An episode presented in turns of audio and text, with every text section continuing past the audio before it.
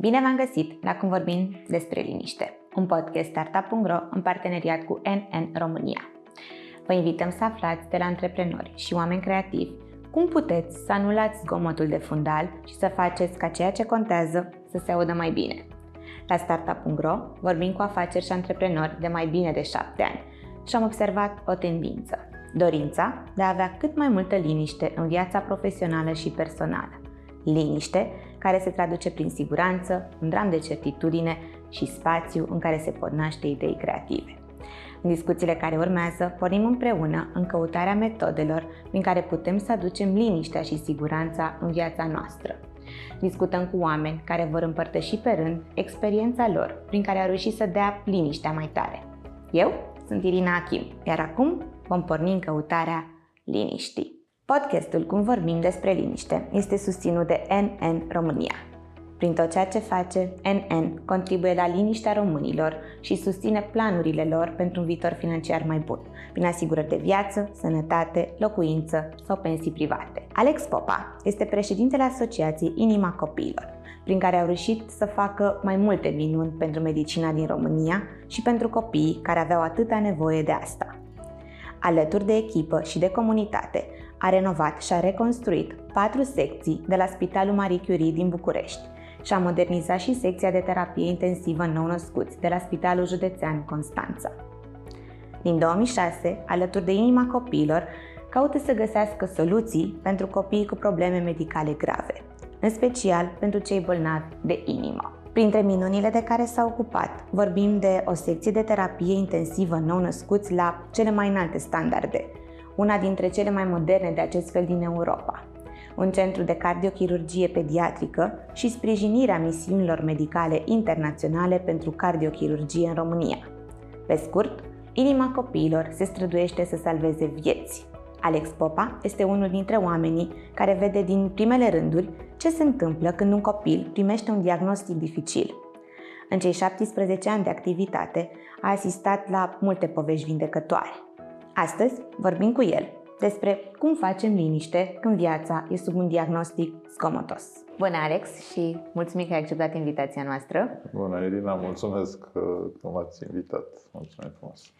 Uh, o să începem așa cu un pic cu povestea ta, pentru că știu că implicarea ta în Asociația Inima Copiilor a început încă din 2005, când ai aflat că fratele tău, care avea atunci 30 de ani, are o insuficiență cardiacă și trebuie operat.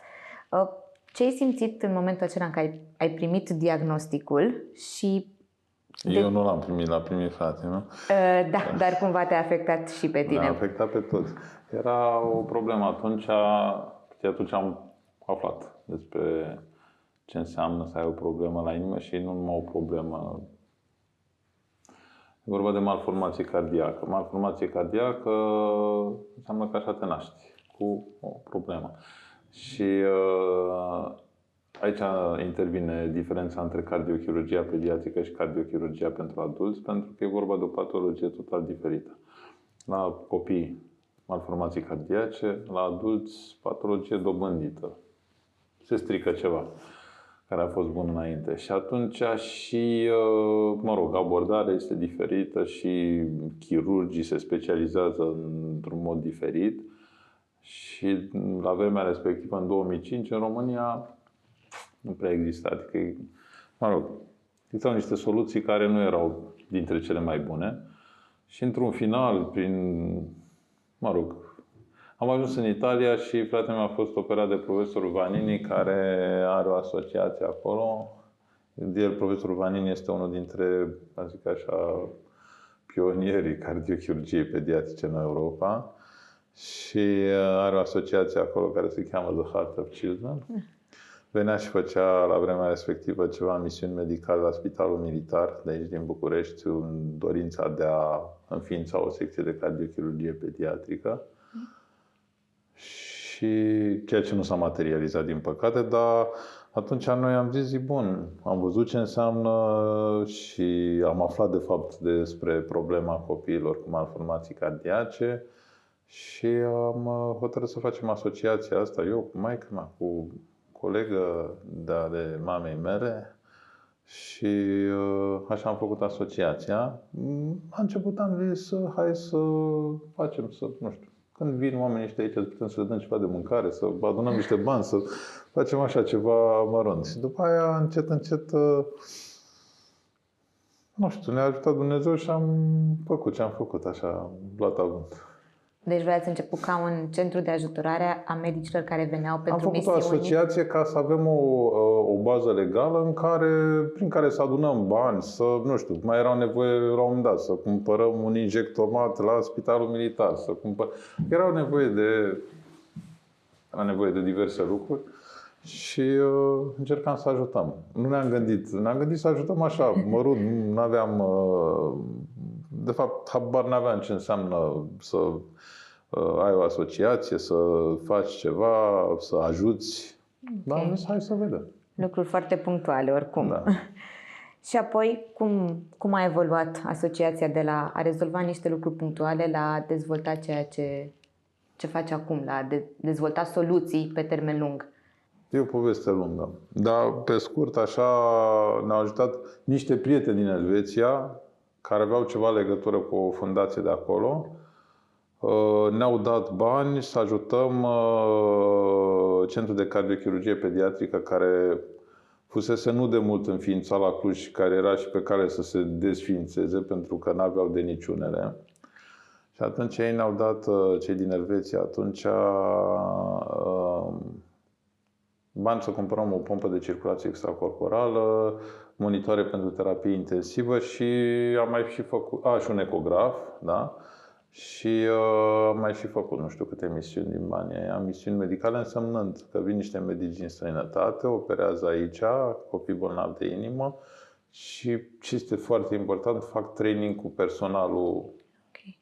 din locația în care se, se, se fac operațiile. Adică, de fapt, asta e principalul scop. Noi cam așa îl vedem. Și uh, așa am avut primul proiect la Cluj. Nu știu, ne-au, ne-au dat, am primit atunci vreo 500 de mii de euro, 500 și ceva de mii de euro. Mi s-a părut ceva wow. Și Uh, am, practic am salvat atunci de la desfințare secția de cardiochirurgie pediatrică de la Cluj, care din păcate acum nu merge foarte bine, adică, dar între timp acolo cred că s-au operat în total de atunci vreo 500 de copii. Așa. Adică a fost foarte bine. Și uh, mă rog, dacă am făcut acest prim proiect, am zis, stai că poate reușim să facem. Am încercat la Cluj să, să colaborăm. De, acolo colaborarea la Cluj a venit uh, prin mama mea, care în 1000, ea e din Cluj, în 1992 fusese operată la Cluj uh, de cancer de tiroidă și a rămas în observație acolo și tot mergeam. Și cumva așa, a aflat că, uite, ar fi nevoie de ajutor. Așa am ajuns, așa am făcut primul pro- nostru proiect la Cluj. Și uh, uh, după aia Aici, tot am încercat să nu ne să construim, că toți spuneau, domnule, nu avem spațiu, nu avem spațiu. Asta era peste tot, nu avem unde să facem. Și un bun prieten de-al uh, meu, Adrian Crucean, care este cardiochirurg în Marea Britanie, uh, mi-a zis, uite, aici există, uite, aici la Marie Curie, un spațiu care poate fi făcut uh, care poate fi transformat într-o secție mică de cardiochirurgie.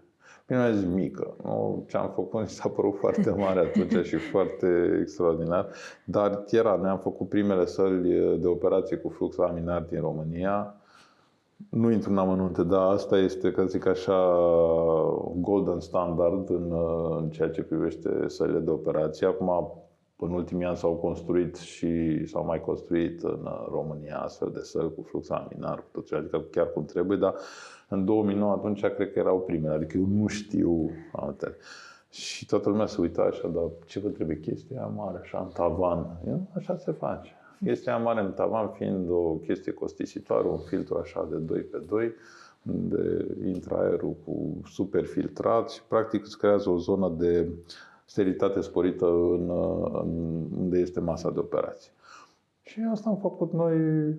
Atunci am făcut o campanie, a mers foarte bine, a fost să zic așa, prima campanie de succes de strâns bani prin SMS și cred că de fapt era prima campanie în care uh, o asociație, o fundație, un ONG sau cineva cerea niște bani nu ca să rezolve un caz punctual, cum erau atunci foarte la modă, Acum, săracii oameni, copii, cine erau, aveau nevoie de ajutor și era foarte bine că se întâmpla așa ceva. Dar noi am zis că nu dorim să facem asta, dorim să facem să mergem mai departe, să găsim o soluție. Pentru că altfel, uite, adun 50.000 pentru ăla, 30 pentru ăla, 100 pentru ăla și la un moment dat, vezi, da, sunt, contorizezi niște vieți salvate, dar e o chestie limitată și banii ăștia tot, la un moment dat se termină. Pe când dacă faci un centru care operează, uh, rezolvă o problemă. Dincolo de faptul că rezolvă o problemă aici și este accesibil tuturor, uh, nu mai ai deplasări în străinătate și așa că și alea costă și sunt niște probleme și pentru părinți este o chestie foarte după ce că te trezești cu, de multe ori se întâmplă mulți dintre cei copii care se nasc cu malformații cardiace au probleme încă de la naștere. Atunci tu ai un copil foarte mic despre Africa, care afli că e bolnav. Acum mai nou se diagnosticează și in utero, dar mm. atunci și trebuie să mergi în străinătate, să te chinui cu el așa. Încercam să facem aici și am făcut. Adică secția de cardiochirurgie pediatrică de la Marie Curie am construit între 2009 și 2011 și ceea ce nu știam noi atunci, am aflat pe parcurs, cel mai greu este nu să construiești o secție, ci să construiești resursa umană care să uh, facă secția aia funcțională, mai ales în ceea ce privește cardiochirurgia pediatrică. Și am, uh, din 2013, suntem, avem o colaborare cu Institutul Policlinic San Donato din Italia, cu Asociația Bambini Cardiopatii nel Mondo și cu Ministerul Sănătății și organizăm uh, trainingul medicilor și totodată intervenții uh, tratarea copiilor cu probleme cardiace. Și vreau să spun că din 2013 până acum s-au tratat vreo, nu știu cât, 1500, 1700, nu, nu știu exact să spun, deci oricum se apropie numărul de 2000 de copii care au fost operați, în special la Marie Curie, în centrul ăsta pe care l-am făcut noi, dar și la Iași, până acum câțiva ani, când fost un incendiu acolo și a fost distrusă secția și acum s-a refăcut și urmează să reluăm activitatea și să ajutorul la, la Iași și anul trecut am început, am deschis, am ajutat la deschiderea uh, Centrului de Cardiochirurgie Pediatrică de la Timișoara. Uh, acolo să meargă treaba mult mai și merge deja mult mai ușor pentru că toți medicii de acolo au fost și au făcut ani de zile training Uh, deci când se făceau operații la București, mm. veneau și așa, au fost în, în, în Italia la San Donato pentru specializare câte 3-6 luni și medici și asistente. La fel s-a întâmplat și cu cei de aici. Și acum am ajuns în punctul în care deja devine insuficient ce am făcut și vrem să mărim okay. cardiochirurgia. Și ăsta este proiectul care va urma acum foarte curând. Se vor disponibiliza niște spații în, în spital, în Marie Curie adiacente spațiului existent și acolo vom face extinderea secției de cardiochirurgie pediatrică. De ce este nevoie? Păi este nevoie pentru că în momentul de față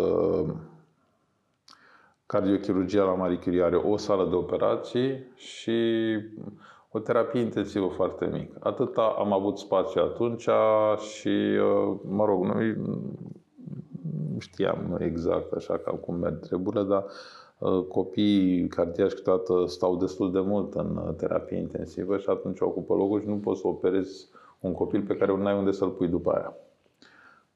Sunt niște discipline extrem, extrem de deci cardiochirurgia pediatrică, terapie intensivă cardiacă pediatrică sunt niște discipline foarte, foarte, uh, cum să spun eu, dificile și unde e nevoie de multă atenție și de mult antrenament. Adică um, când nu ne spuneau cei de afară cu care de afară, înseamnă din Europa de vest, din centre cu experiență. Păi, deci o să vă trească cam 10 ani, cam așa, ca să puneți pe picioare un centru. Deci, acolo, păi, da, am construit, am făcut.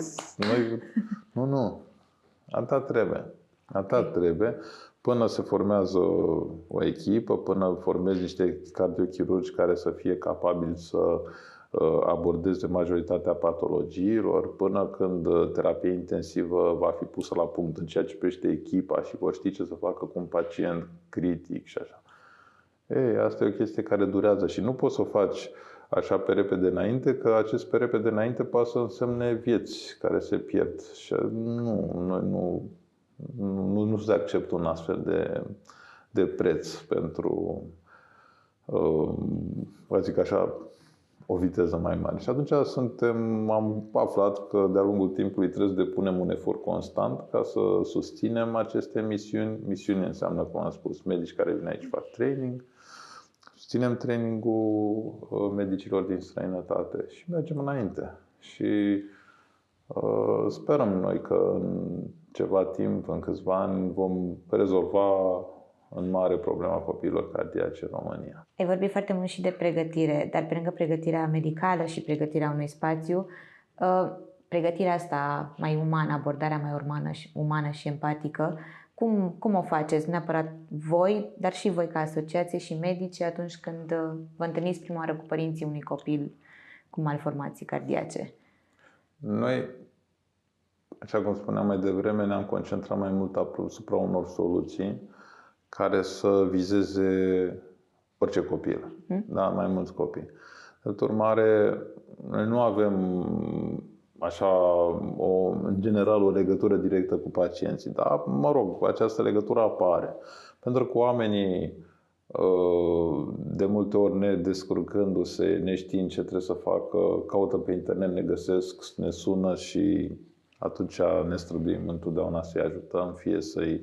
Adică măcar să-i îndrumăm. Și această îndrumare înseamnă foarte mult pentru niște oameni care se trezesc într-o situație la care nu s-au gândit și uh, au nevoie de informații și nu știu ce e mai bine, ce e mai rău, ce să aleagă, că toată lumea dorește cel, ceea ce e cel mai bine pentru uh, un copil și uh, Na, avem uh, legătură cu mulți pacienți, dar cum spuneam, asta nu repet. Noi nu suntem o asociație de pacienți uh-huh. care se ocupă direct cu pacienții. Noi avem, uh, avem mulți prieteni și mulți copii pe care i-am ajutat și pe care avem acum copii care deja sunt adulți. Îi ajutăm de 10 ani, de 12 ani și așa. Și sunt... Uh, majoritatea sunt bine, sunt ok. Uh, e... Noi n-am făcut doar cardiochirurgie, am făcut și secția de terapie intensivă nou-născuți de la Spitalul de Copii Marie Curie. Asta e, în momentul de față, cea mai modernă secție de terapie intensivă nou-născuți din Europa. Sau cel puțin noi nu știm una care să fie mai modernă. Și tratează cele mai grave cazuri din țară. Și cu noi suntem prezenți destul de mult în secția acolo, lumea ne știe și ne împrietenim cu părinți, cu mame. Sunt cazuri în care mm, copiii sunt, ajung acasă, sunt bine sau mai au niște probleme, dar oamenii sunt foarte bucuroși că au beneficiat de cel mai bun tratament de care puteau să beneficieze și noi suntem bucuroși la rândul nostru că am contribuit la asta. Bineînțeles că treaba acolo o fac medicii, dar uh, felul în care au fost făcute lucrurile și uh, tot ce se întâmplă acolo, mă rog, mă rog, e ceva și de la noi acolo și uh, ajutăm în continuare și secția de terapie intensivă nou-născuți, cardiochirurgie, toate. Și am mai făcut o, o terapie intensivă nou-născuți la Constanța. Sperăm să mai facem una la Târgu Mureș. Mai vedem. O boală gravă creează un zgomot de care nu poți scăpa oriunde ai merge și oricum ai încerca să te izolezi. Sănătatea contează cel mai mult și este lucru pe care ajungem să ne-l dorim cu fiecare nouă ocazie când suflăm în lumânările de pe tort, ca să avem liniștea că putem face tot ce ne dorim. NN România are soluții pentru cazurile în care un accident sau o boală vine cu zgomot în plus, îngrijorări și nevoia de a ne putea concentra pe sănătate, fără grija banilor de care e nevoie pentru tratament. Pe nn.ro puteți vedea care sunt opțiunile pentru asigurarea sănătății și protecția viitorului financiar al familiei. De-a lungul timpului ați avut și acele cazuri, poate considerate aproape de, de imposibil, unde s-a dovedit contrariu prin, prin soluțiile oferite. Poți să ne povestești de niște cazuri de genul acesta? Uh, cazurile astea sunt. Uh, nu sunt cazuri rezolvate aici în România. Pentru că în momentul în care există o soluție aici în România, deja știi, îi trimiți la medici la Marie Curie, la Timișoara, habar n-am unde. Sau la Iași. Uh, sunt cazuri care în trecut aveau nevoie de ajutor și nu aveam soluție aici.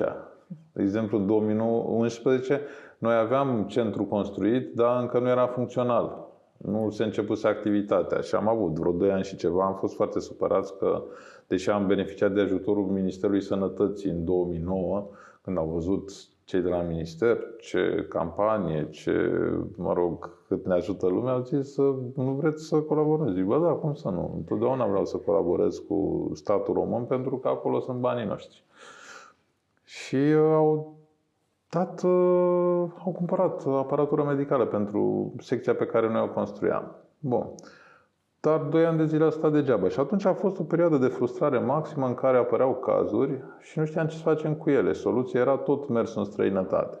Între timp, pentru că intrasem în Uniunea Europeană, începuse lumea să afle de formularul E112 sau acum se cheamă, nu mai știu, care îți permite să faci aceste intervenții fără cost pentru părinți în străinătate.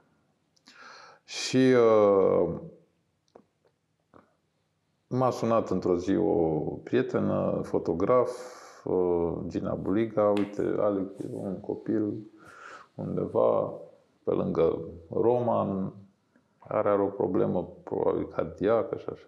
Mi-a trimis niște poze și era fetița asta, Cristina, care avea 16 ani, 16 ani și vreo 25 de kg, cam așa ceva.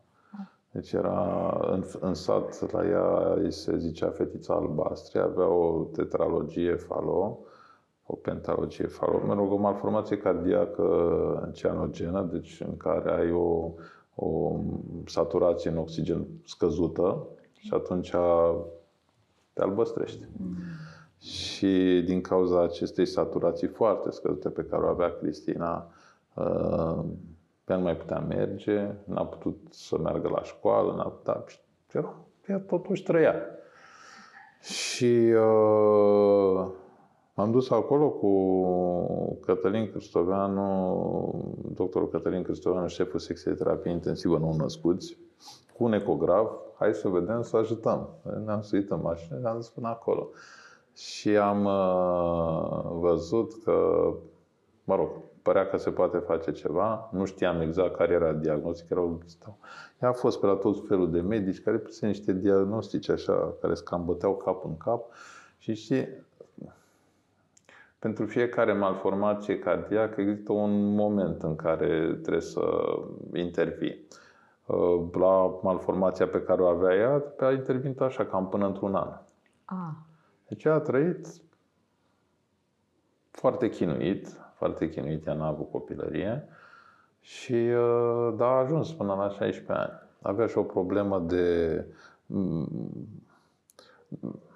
am aflat de la medici după aia că e o poziție pe care o adoptă cei cu um, saturație foarte mică în oxigen și um, poziție de fetus, știi, cu ah. genunchii la gură, ca să blocheze circulația pe trenul inferior, să favorizeze circulația și oxigenarea în organele interne. Și Cristina stătea în poziția asta de 2 ani, de 3 ani, cam așa stătea ea.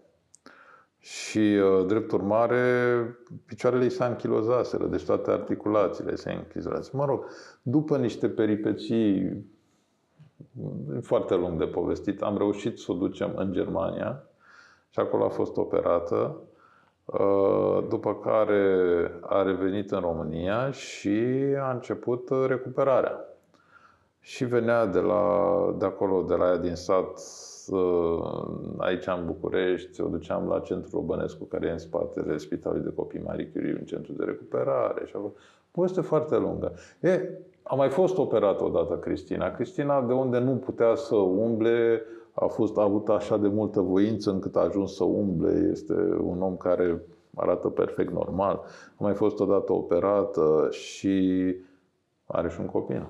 Ah. Deci este, lucrurile se întâmplă așa, știi, e o poveste lungă și o poveste așa care ne-a bucurat. Adică, ce te întrebi? Uite, i s-a Mă rog, ea n-a avut copilărie, într-adevăr, a fost un copil foarte chinuit datorită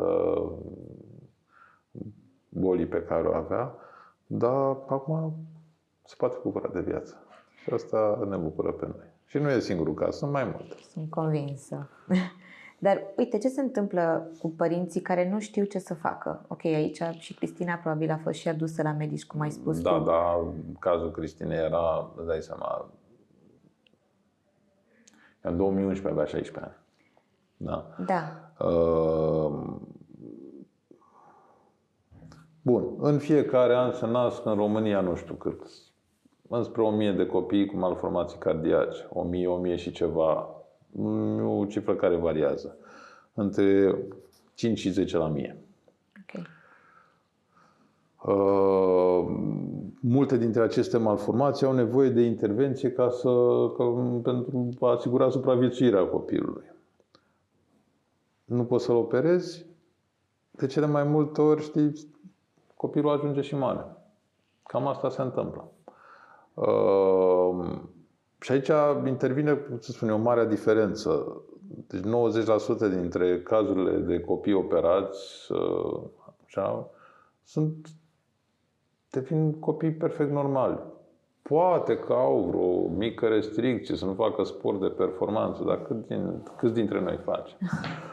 Adică cam așa se pune problema. Asta e cazul majorității. Și atunci aici este diferența. Un copil mort sau un copil absolut normal, care mai departe înseamnă și pentru societate și pentru statul român. Înseamnă un venit, înseamnă orice, înseamnă o bucurie undeva.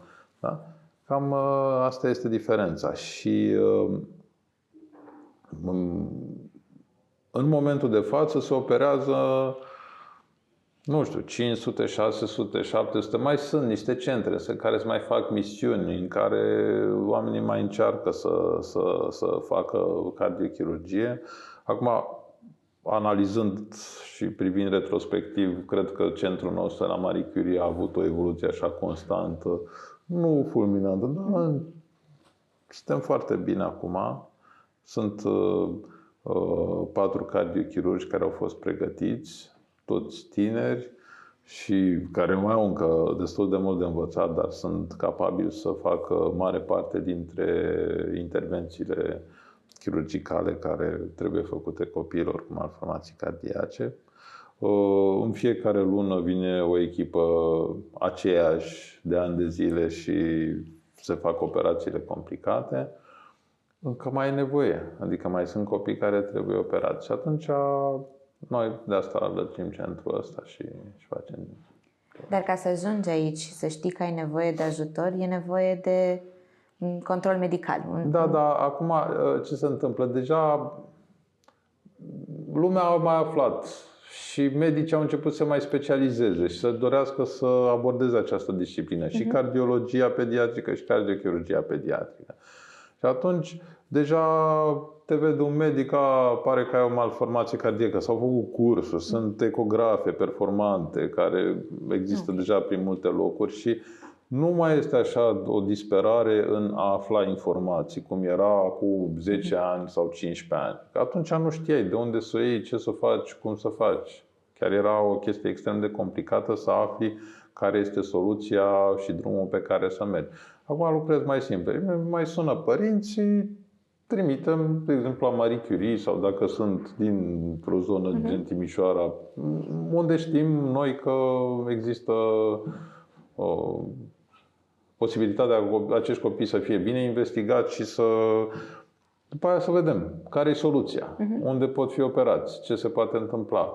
Uh, pentru nou născuți, cu malformații cardiace, deja se știe, îi trimit cum e un născut cu malformație cardiacă la București, la mhm. Timișoara, la Târgu Mureș, și acolo este un centru care funcționează și care operează.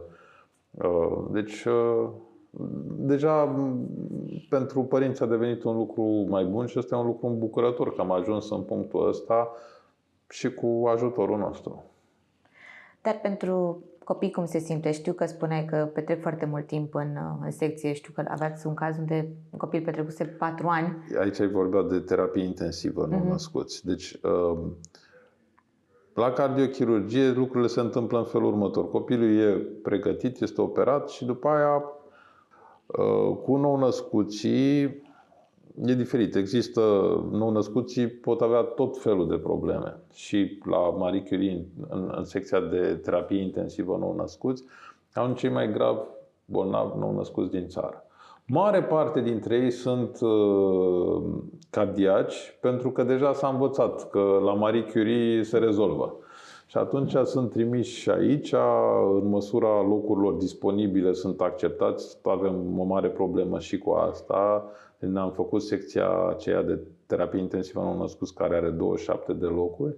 Și acum o extindem, o să aibă 46 de locuri. E un proiect foarte mare pe care îl avem în desfășurare și care împreună cu cardiochirurgia pediatrică merg mână-mână. Uh-huh. Bun. Cazul copiilor care au stat mult în secție au fost altfel de malformații. Au avut cu sindrom de intestin scurt și așa. Și uh, aici au fost uh, primii copii din România care au supraviețuit cu acest, uh, uh, cu acest uh, diagnostic și unii sunt bine, alții, din păcate, nu mai sunt după ce au stat 2 ani, 2 ani și ceva în, în spital, 3 ani, 4 ani. Chiar sau cel mai mult au stat 4 ani. 4 okay. ani. Dar, uh, știi, asta este. Deocamdată sunt, adică mulți au fost considerați cazuri fără speranță și iată au ajuns acasă și sunt ok. Da. Vorbim de cazuri destul de de grave și de grele. Nu, Personal... cele mai grave și cele mai grele. Cele mai grave și cele mai grele. Personalul medical e pregătit să facă față acestor cazuri pentru ei. Adică cum ei ce resurse au ca să gestioneze astfel de, de situații. La ce te referi? La gestiona psihologic tot ce se întâmplă în meseria lor. Este parte din trainingul medicilor și partea asta emoțională? Nu ne-am ocupat și de asta. Da, e un training care, cum se spune, se face vrând nevrând. Pentru că, mai ales când te pregătești așa cum se pregătesc medicii din secțiile pe care le-am construit noi și depun foarte mult efort, ai un scop foarte important, să salvezi niște vieți. Și acolo chiar vorbim știi, nu vorbim de o alergie, nu vorbim de o bubă, de ceva, știi, vorbim de niște probleme medicale extrem de grave care, care trebuie să te lupți, să găsești soluții și asta este o chestie care te, te umple de energie, care te face să fii determinat în, în, în, în ceea ce faci. Și îți dorești să-i salvezi. Și atunci când vezi că, că din ce în ce mai mulți pleacă acasă și că poți să rezolvi niște cazuri foarte dificile, cred că asta te face să mergi mai departe.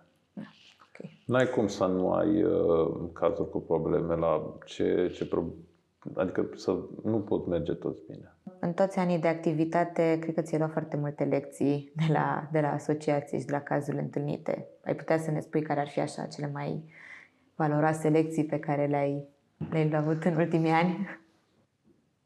Să nu fii niciodată arogant. Adică, știi, lucrurile pot părea așa de multe ori că merg aproape din inerție și că ești pe val și că...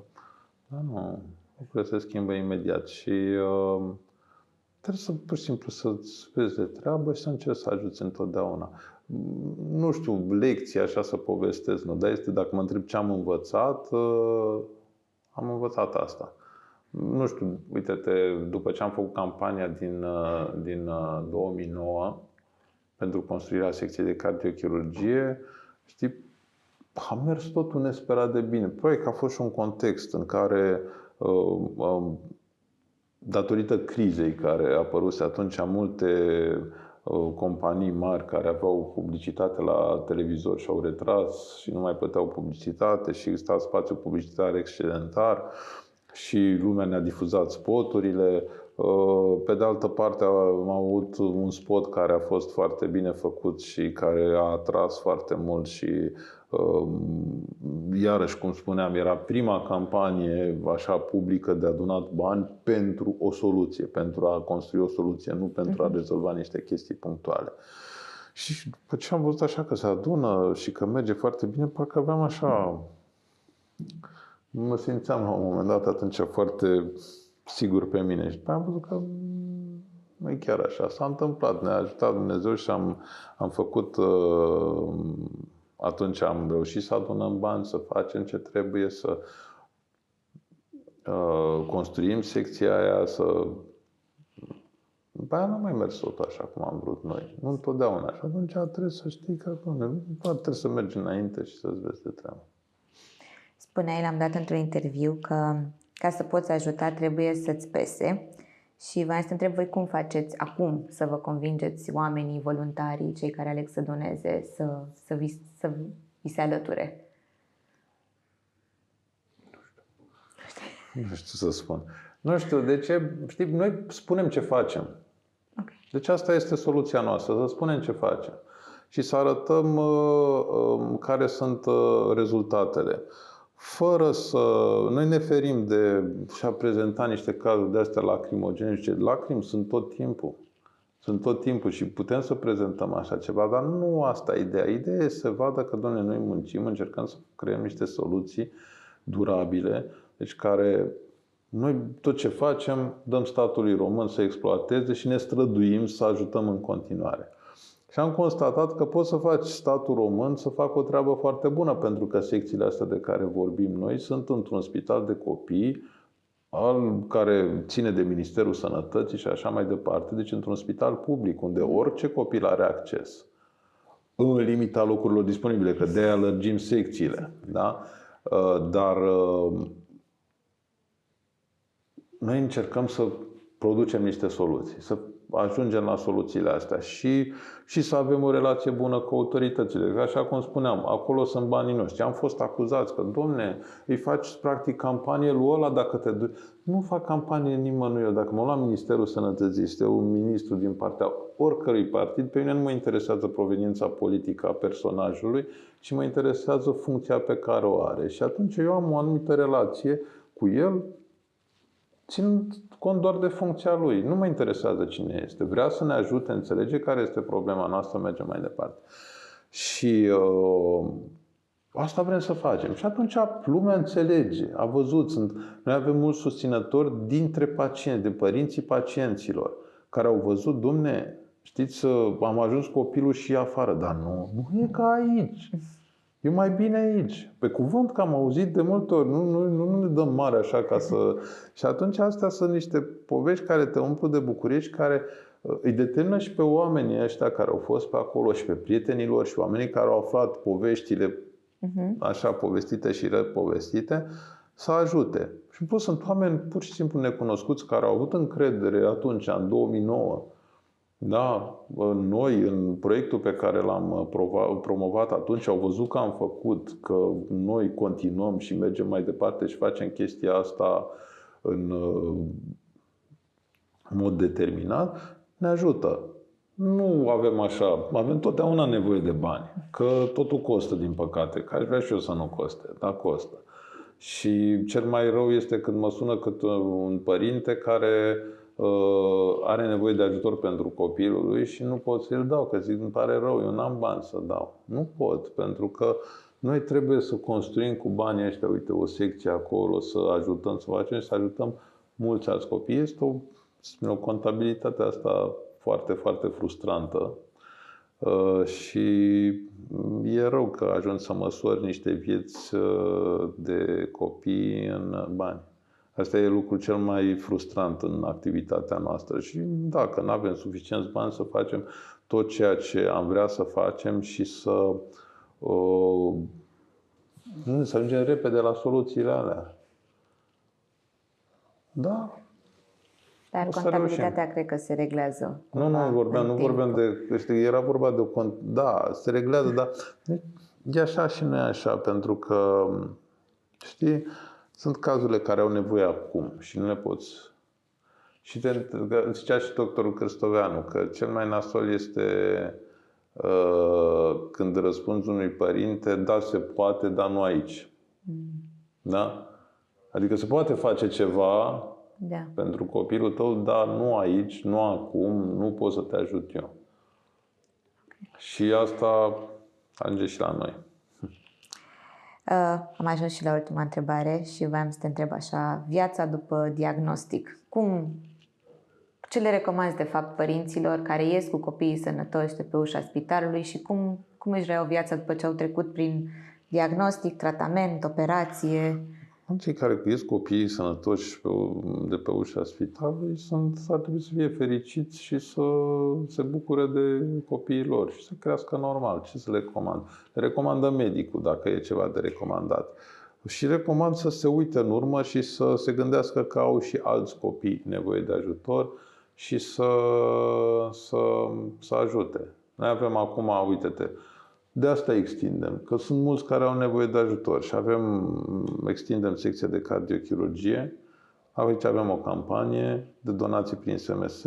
Dacă trimiteți un SMS cu textul LOVE la 8844, vă abonați la o donație lunară de 2 euro, care poate fi întreruptor când. Nu e mult, e puțin, dar acest puțin cu puțin se adună și pe noi ne ajută foarte, foarte mult. Și uh, Pur și simplu, banii ăia așa, cât un pic ajută la salvarea în timp a multor vieți. Și asta le, le recomand părinților sau le cer pentru alți copii care vor fi în situația copilului lor să ne ajute în continuare și le promitem că, că, facem, că o să facem bine ce facem. Altfel să se bucure de copiilor. Îi dorim din tot sufletul. Mulțumim că ați ascultat Cum vorbim despre liniște, un podcast Startup.ro în parteneriat cu NN România. Sperăm că acest episod să fie adus un pic de liniște în viața voastră și că va inspira pentru zile în care să puneți pe mute orice zgomot care vă poate afecta echilibru, siguranța și încrederea în viitor. Dacă v-a plăcut ce ați ascultat, faceți un share acestui episod unui prieten, coleg sau membru din familie pe care discuția noastră l-ar putea ajuta. Intrați pe startup.ro pentru mai multe detalii. Și dacă ascultați pe Spotify sau Apple Podcast, puteți să ne lăsați un review de 5 stele împreună cu un mesaj. Mulțumim și ne auzim curând. Până atunci, la cât mai multă liniște!